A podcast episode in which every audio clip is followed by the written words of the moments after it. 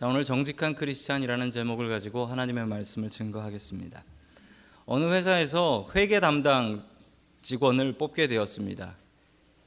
이 회사의 회계를 맡을 사람이니 아주 중요한 사람이겠죠. 그래서 사장님께서 직접 인터뷰를 하셨답니다. 자, 직접 인터뷰를 하는데 이걸 물어봤대요. 2 더하기 2가 뭔가? 이걸 물어봐서 어떤 답이 나오나를 봤답니다. 첫 번째 지원자는 어, 전직 기자였습니다. 있는 그대로, 사실 그대로 보도하는 전직 기자. 2 더하기 2가 뭐죠? 라고 했더니 저는 빼지도 않고 더하지도 않고 있는 그대로 2 더하기 2니까 22입니다. 라고 그러더래요. 두 번째 지원자는 전직 엔지니어였습니다. 예, 엔지니어는 이렇게 대답을 했습니다. 아, 답은 3.99에서 4.01 사이에 측정될 것 같습니다. 재봐야 합니다. 세 번째 지원자는 변호사 출신이었습니다. 변호사 출신은 이렇게 얘기했습니다. 2005년에 있었던 삼성과 LG의 분쟁 사례에 보면 답은 4입니다. 라고 대답을 했대요. 네 번째 지원자는 어, 회계사 출신이었습니다. CPA.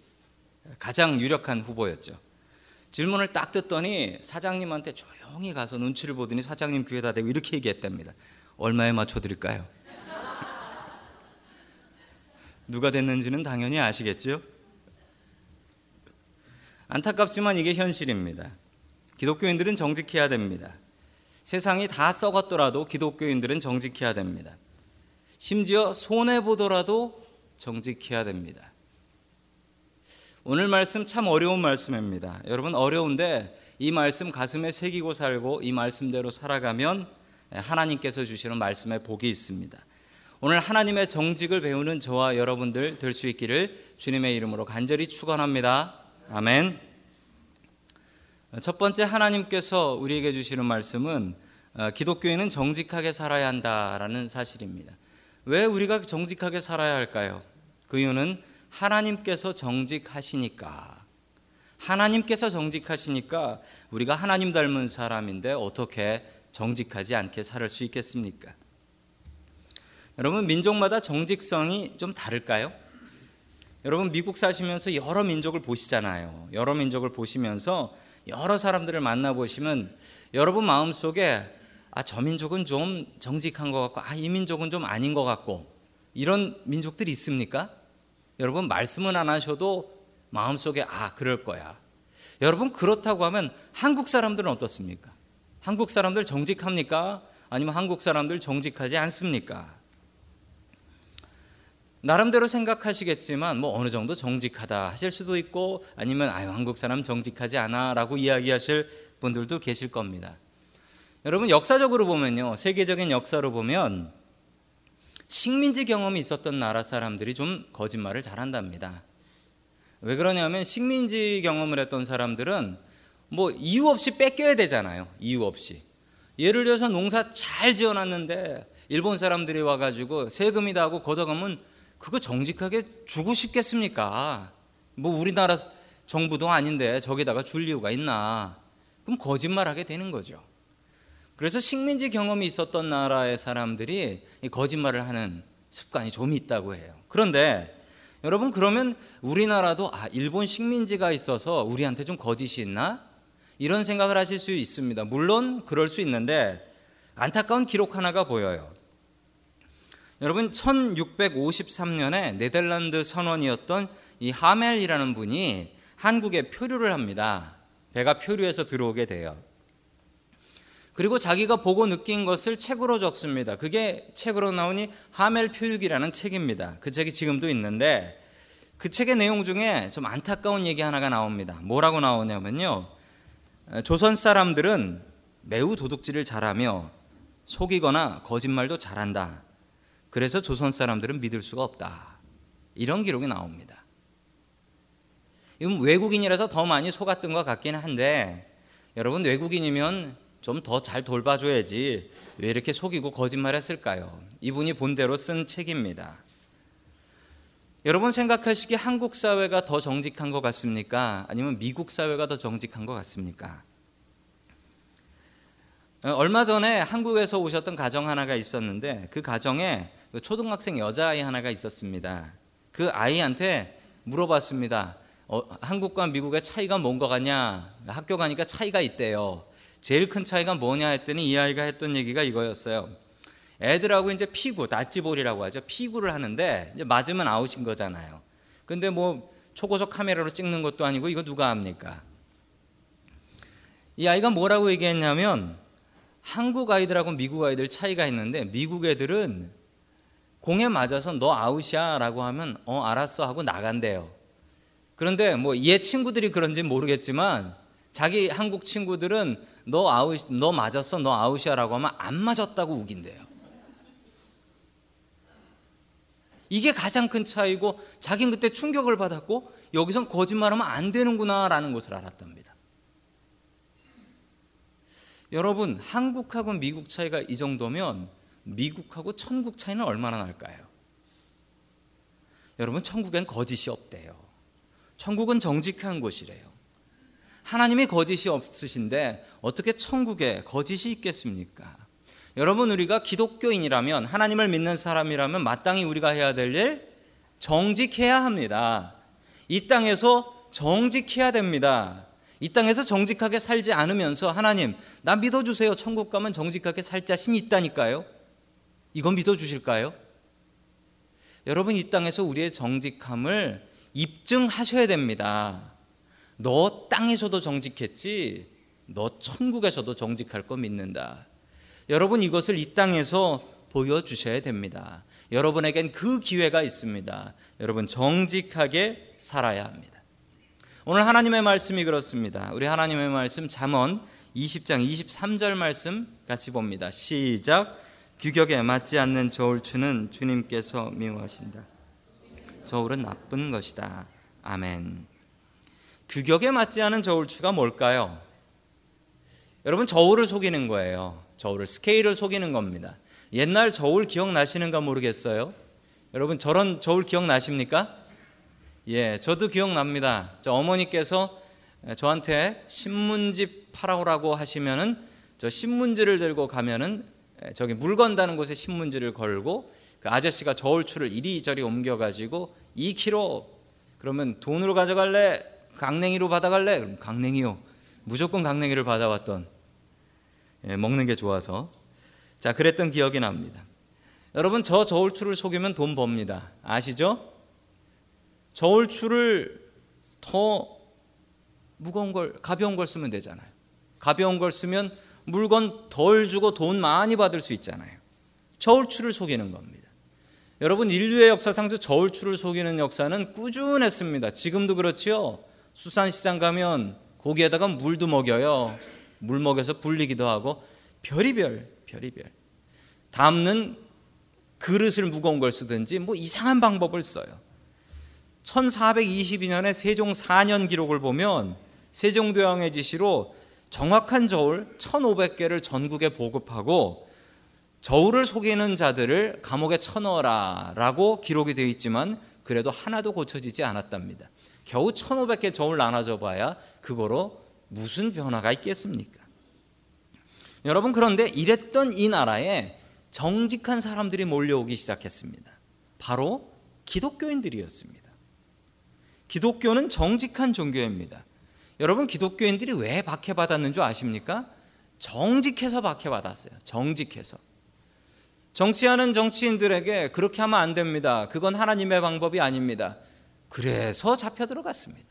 그래서 박해받았습니다. 속이는 세상을 보면서 속이면 안 됩니다. 하나님은 정직한 분입니다. 라고 해서 미움받았던 종교가 바로 기독교였습니다. 사회를 정직하게 바꿨고 여러분 그 당시에 크리스찬들은 우리 한 110년 정도 되는데 우리 크리스찬들의 모습들은 당시의 세상의 빛과 소금과 같았던 존재들이었습니다. 1919년 어느 지방에 파송된 관리의 이야기입니다. 지방에 파송을 했는데 이 관리가 얼마 뒤에 한양, 당시 한성이라고 했죠. 한성으로 올라와 자기의 발령지를 바꿔달라라고 부탁을 했습니다. 왜 그랬냐면 이 사람은 매관 매직이라고 하죠. 돈으로 자리를 산 관리였는데 자기가 발령한 곳은 예수 믿는 사람들이 너무 많아서 뇌물을 가져오는 사람이 없어 돈이 되지 않으니 내가 드린 돈을 뽑을 수 있도록 다른 지역으로 발령해 달라 라는 기록이 있습니다.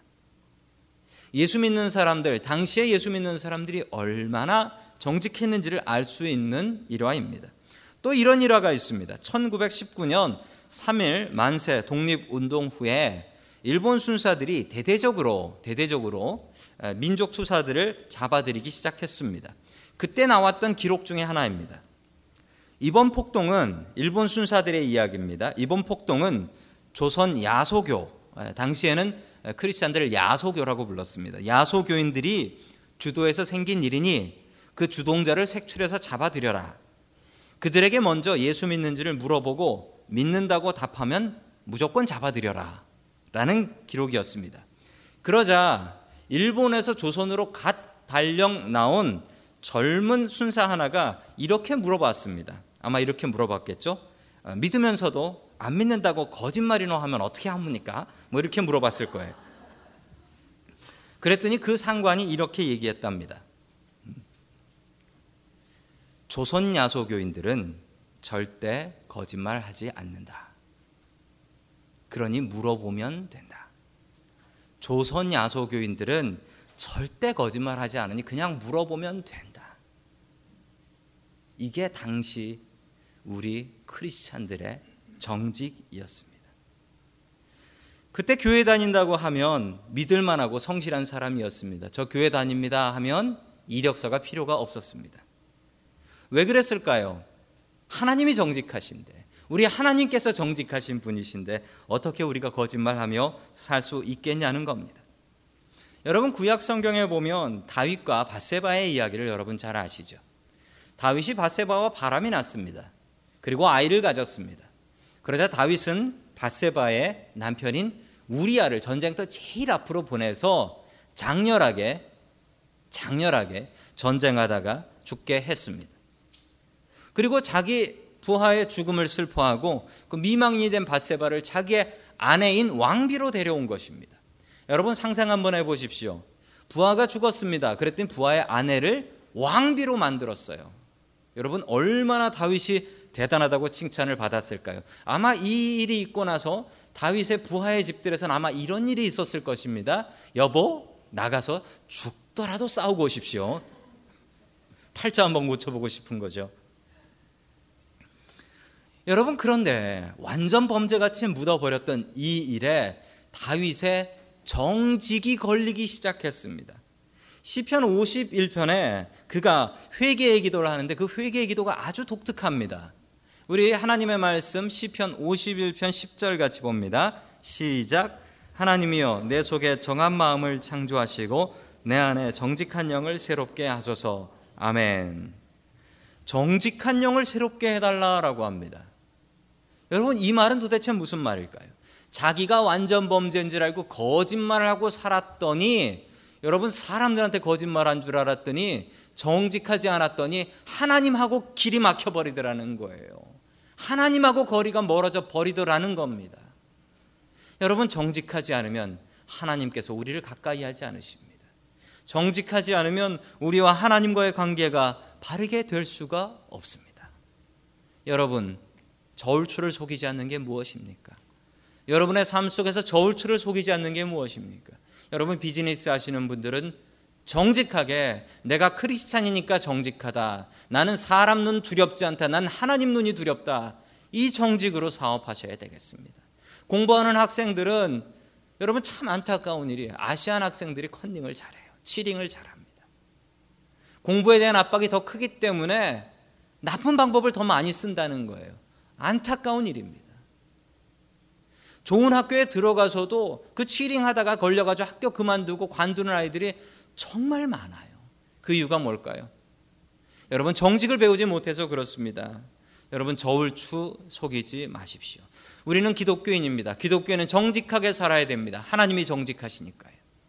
여러분 하나님의 정직을 배워서 나도 정직하게 살아가고 비즈니스하는 저와 여러분 될 수 있기를 주님의 이름으로 간절히 축원합니다. 아멘. 두 번째 하나님께서 우리에게 주시는 말씀은 사람의 걸음은 여호와께서 인도하신다라는 말씀입니다. 여러분 사람이 계획을 많이 합니다. 계획을 하고 회의를 하고 여러분 그러나 회의 열심히 하고 계획 열심히 세워야 하지만 그 길을 인도하시는 분은 누구시다? 하나님 이십니다. 인생 살아보면 살아볼수록 내 계획대로 되는 거 별로 없습니다. 하나님 손길대로 됩니다. 그래서 우리가 하나님을 의지해야 되는 것입니다. 어, 제가 소대장으로 근무했었습니다. 경비 소대장으로 근무를 했었는데 경비 소대장으로 근무했는데 저희 부하가 한 100명 정도 됐습니다. 한 50명은 현역이었고 한 50명은 방위병, 출퇴근하는 방위병이었습니다. 그 방위병 중에 하나가 새로 들어왔는데 신병이에요. 그런데 그 고참들이 웅성웅성합니다. 제가 과거가 화려하네라고. 그래서 뭐가 화려하냐? 군대 오면 다 똑같이 보니까 등에 용문신이 있어요. 진짜 용문신이 있더라고요. 아니 마른 친구인데 등에 용문신이 있어서 너 사회에서 뭐 하다 왔냐라고 했더니 깡패요 그러더라고요. 그래서 어 그래 네가 사회에서 깡패를 했어도 여기서는 그러면 안 된다. 그런데 제가 선입견이 처음 있었는데 아니 그 친구하고 좀 같이 좀 지내다 보니까 정직해요. 정직해요. 그래서 그 친구한테는 명령을 내릴 때 정확하게 내려야지 과장해서 내리면 안 됩니다. 과장해서 뭐 군대에서 하는 말이 있거든. 0.01초 안에 뛰어와. 그러면 그 친구는 그렇게 뛰어다 자빠져요. 그 머리 땅에 이제 머리 박아 막 그런 것도 할 때도 뭐 시속 100km 그러면 그 친구는 그렇게 해요. 그래서 아주 두려웠던 친구예요. 시키면 시키는 대로 하는 정직한 친구예요. 그리고 고참하고 의리를 무척 중요하게 생각하는 처음에는 인사를 손들어서 하지 않고 이렇게 허리 숙여서 하려고 그랬다가 혼났던 그런 친구예요. 그랬는데 한번 제가 구, 너무 궁금해서 이 친구가 소대에서 초소에 나가 때 혼자 있거든요. 가 순찰을 나가서 이제 상담 겸 이렇게 나갔습니다. 그래서 그 친구한테 이렇게 물어봤어요. 군대에서 제일 흔하게 묻는 질문 있잖아요. 너 여자친구 있냐? 라고 물어봤습니다. 애인 있냐? 라고 물어봤더니 많습니다. 라고 대답을 했습니다. 그러면 많은 거예요. 걔가 그렇다면. 그래서 제가 뭐라고 했겠습니까? 하나 소개해 줄 수 있냐? 제가 그때 저희 집사람을 만나지 않았던 때였기 때문에 저는 떳떳합니다. 하나 소개해 줄 수 있냐 라고 했더니 그 쫄병이 저를 바라보면서 깍듯한 존칭으로 소대장을 위하는 깍듯한 존칭으로 이렇게 얘기했습니다. 소대장님 그렇게 생기시면 안 됩니다. 존칭까지 똑바로 썼는데 왜 듣고 이렇게 기분이 나빴는지 저는 이해할 수가 없어요. 이 쫄병은 정직했던 겁니다. 이 쫄병이 정직해서 손해를 봤을까요? 갑자기 열이 오르네요. 전혀 안 봤습니다. 저 그렇게 속 좁은 사람 아닙니다. 그러나 이렇게 정직한 것은 좀 삼가해 주시기 바랍니다. 영어 속담 중에 이런 말이 있습니다. Honest is the best policy라는 말입니다. 정직하면 손해 볼까요? 여러분 정직하면 당장은 손해 볼 수가 있습니다. 그러나 하나님께서 계속 손해 보게 두시지는 않는다라는 사실입니다. 하나님 살아 계십니다. 정직한 사람의 손을 들어 주십니다. 요즘 한국 교회가 이 정직 때문에 욕을 많이 먹습니다.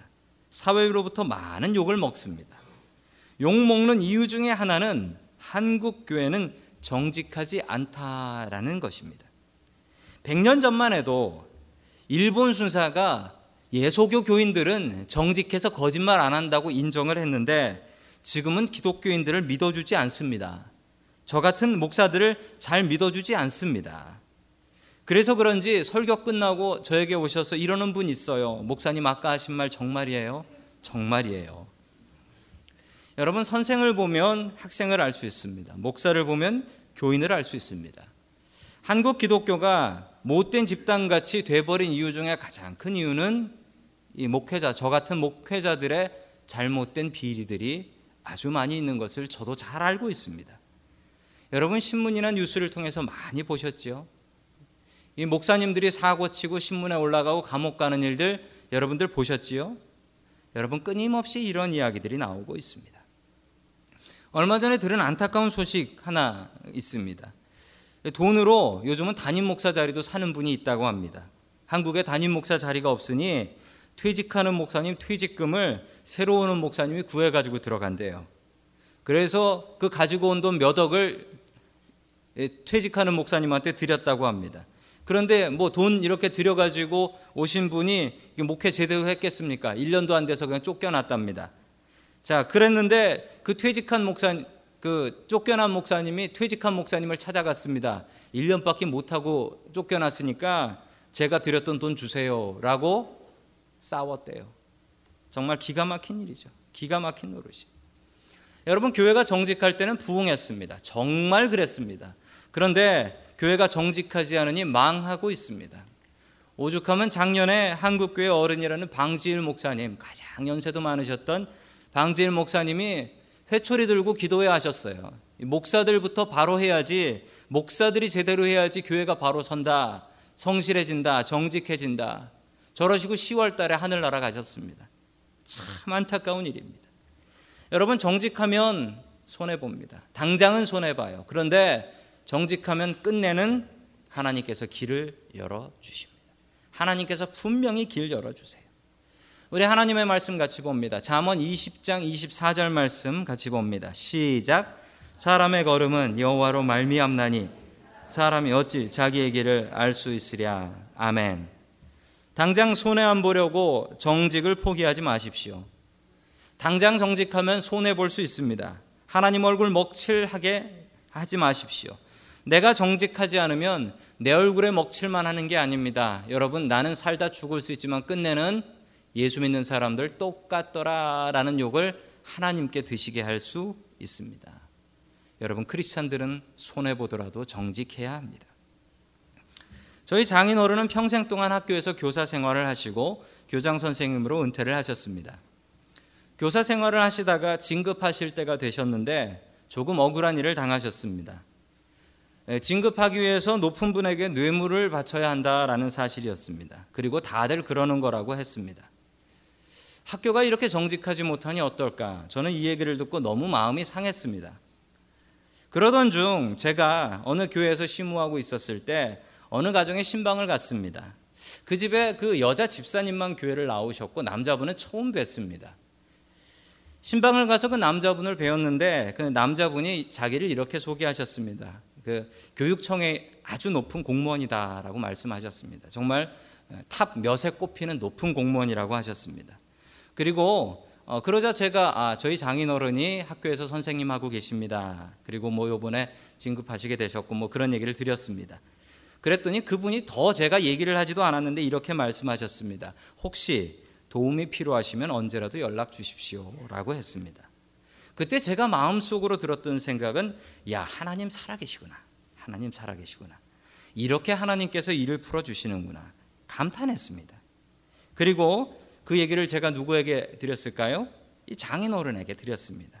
장인어른이 뭐라고 말씀하셨냐면 어, 거절하셨습니다. 됐다라고 하셨습니다.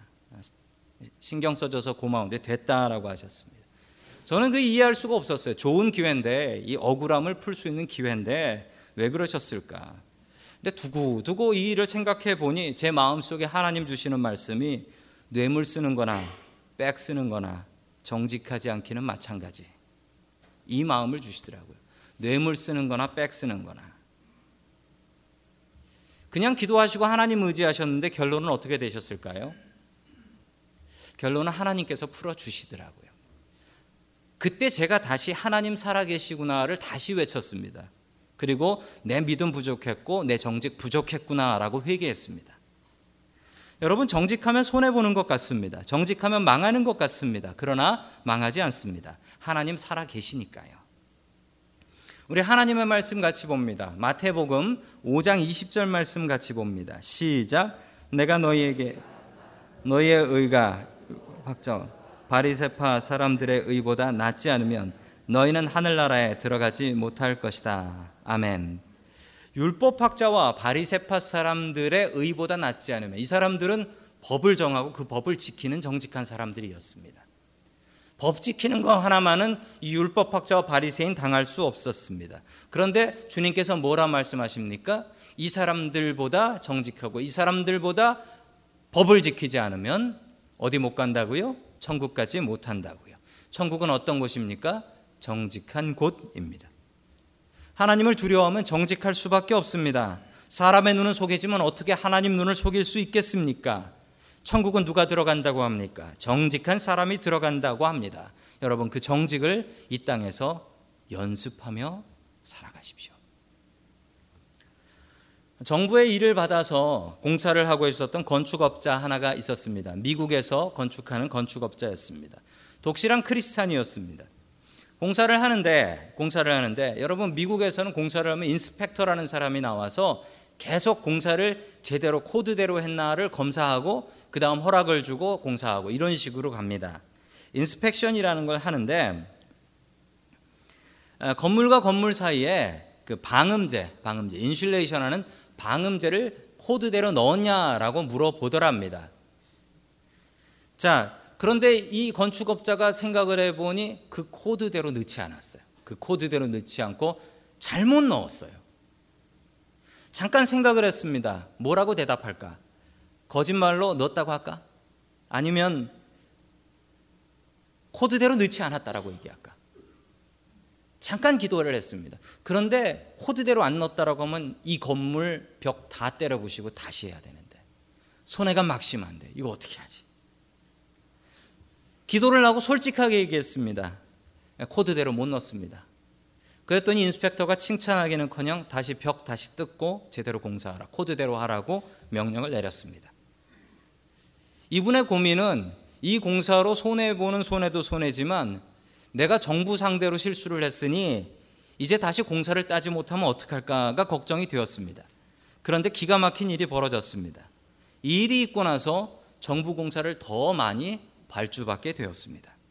그리고 그때 왔던 인스펙터가 나와서 인스펙션을 할 때 전에보다 더 대충 보고 가는 것이었습니다. 그리고 그냥 물어만 봤습니다. 코드대로 했지요? 그러고 물어보더랍니다. 여러분 왜 그랬을까요? 돈을 잃어버렸지만 신뢰를 산 것입니다. 여러분, 돈보다 중요한 것은 신뢰입니다. 돈은 잠깐 잃으면 다시 벌 수 있지만 여러분, 잃어버린 신뢰는 돈으로 살 수 없습니다. 돈보다 신용이에요. 여러분, 신용 공식입니다. 정직 곱하기 시간이에요. 정직 곱하기 시간이에요. 여러분, 미국에서는 시간을 7년까지 봅니다. 7년 전에 사고 쳤으면 리셋되는 거예요. 여러분 신욕은 정직을 시간으로 곱한 것입니다. 여러분 저는 저 신용이 믿음인 것 같습니다. 여러분 믿음도 똑같습니다. 믿음도 정직 곱하기 시간입니다. 여러분 남들이 뭐라고 해도 우리는 예수님 믿는 사람들입니다. 예수님께서 언제 거짓말 하셨습니까? 자기가 십자가에 올라가시더라도 내가 예수다. 내가 예수다. 라고 하며 십자가에 매달리신 분 아니십니까? 여러분, 예수님 살아계십니다. 그리고 정직해서 당장 손해보더라도 끝내. 여러분, 저 천국까지 보면 절대로 손해 보는 일 없습니다. 천국까지 쭉 정직하게 살아갈 수 있는 저와 여러분들 될 수 있기를 주님의 이름으로 간절히 축원합니다.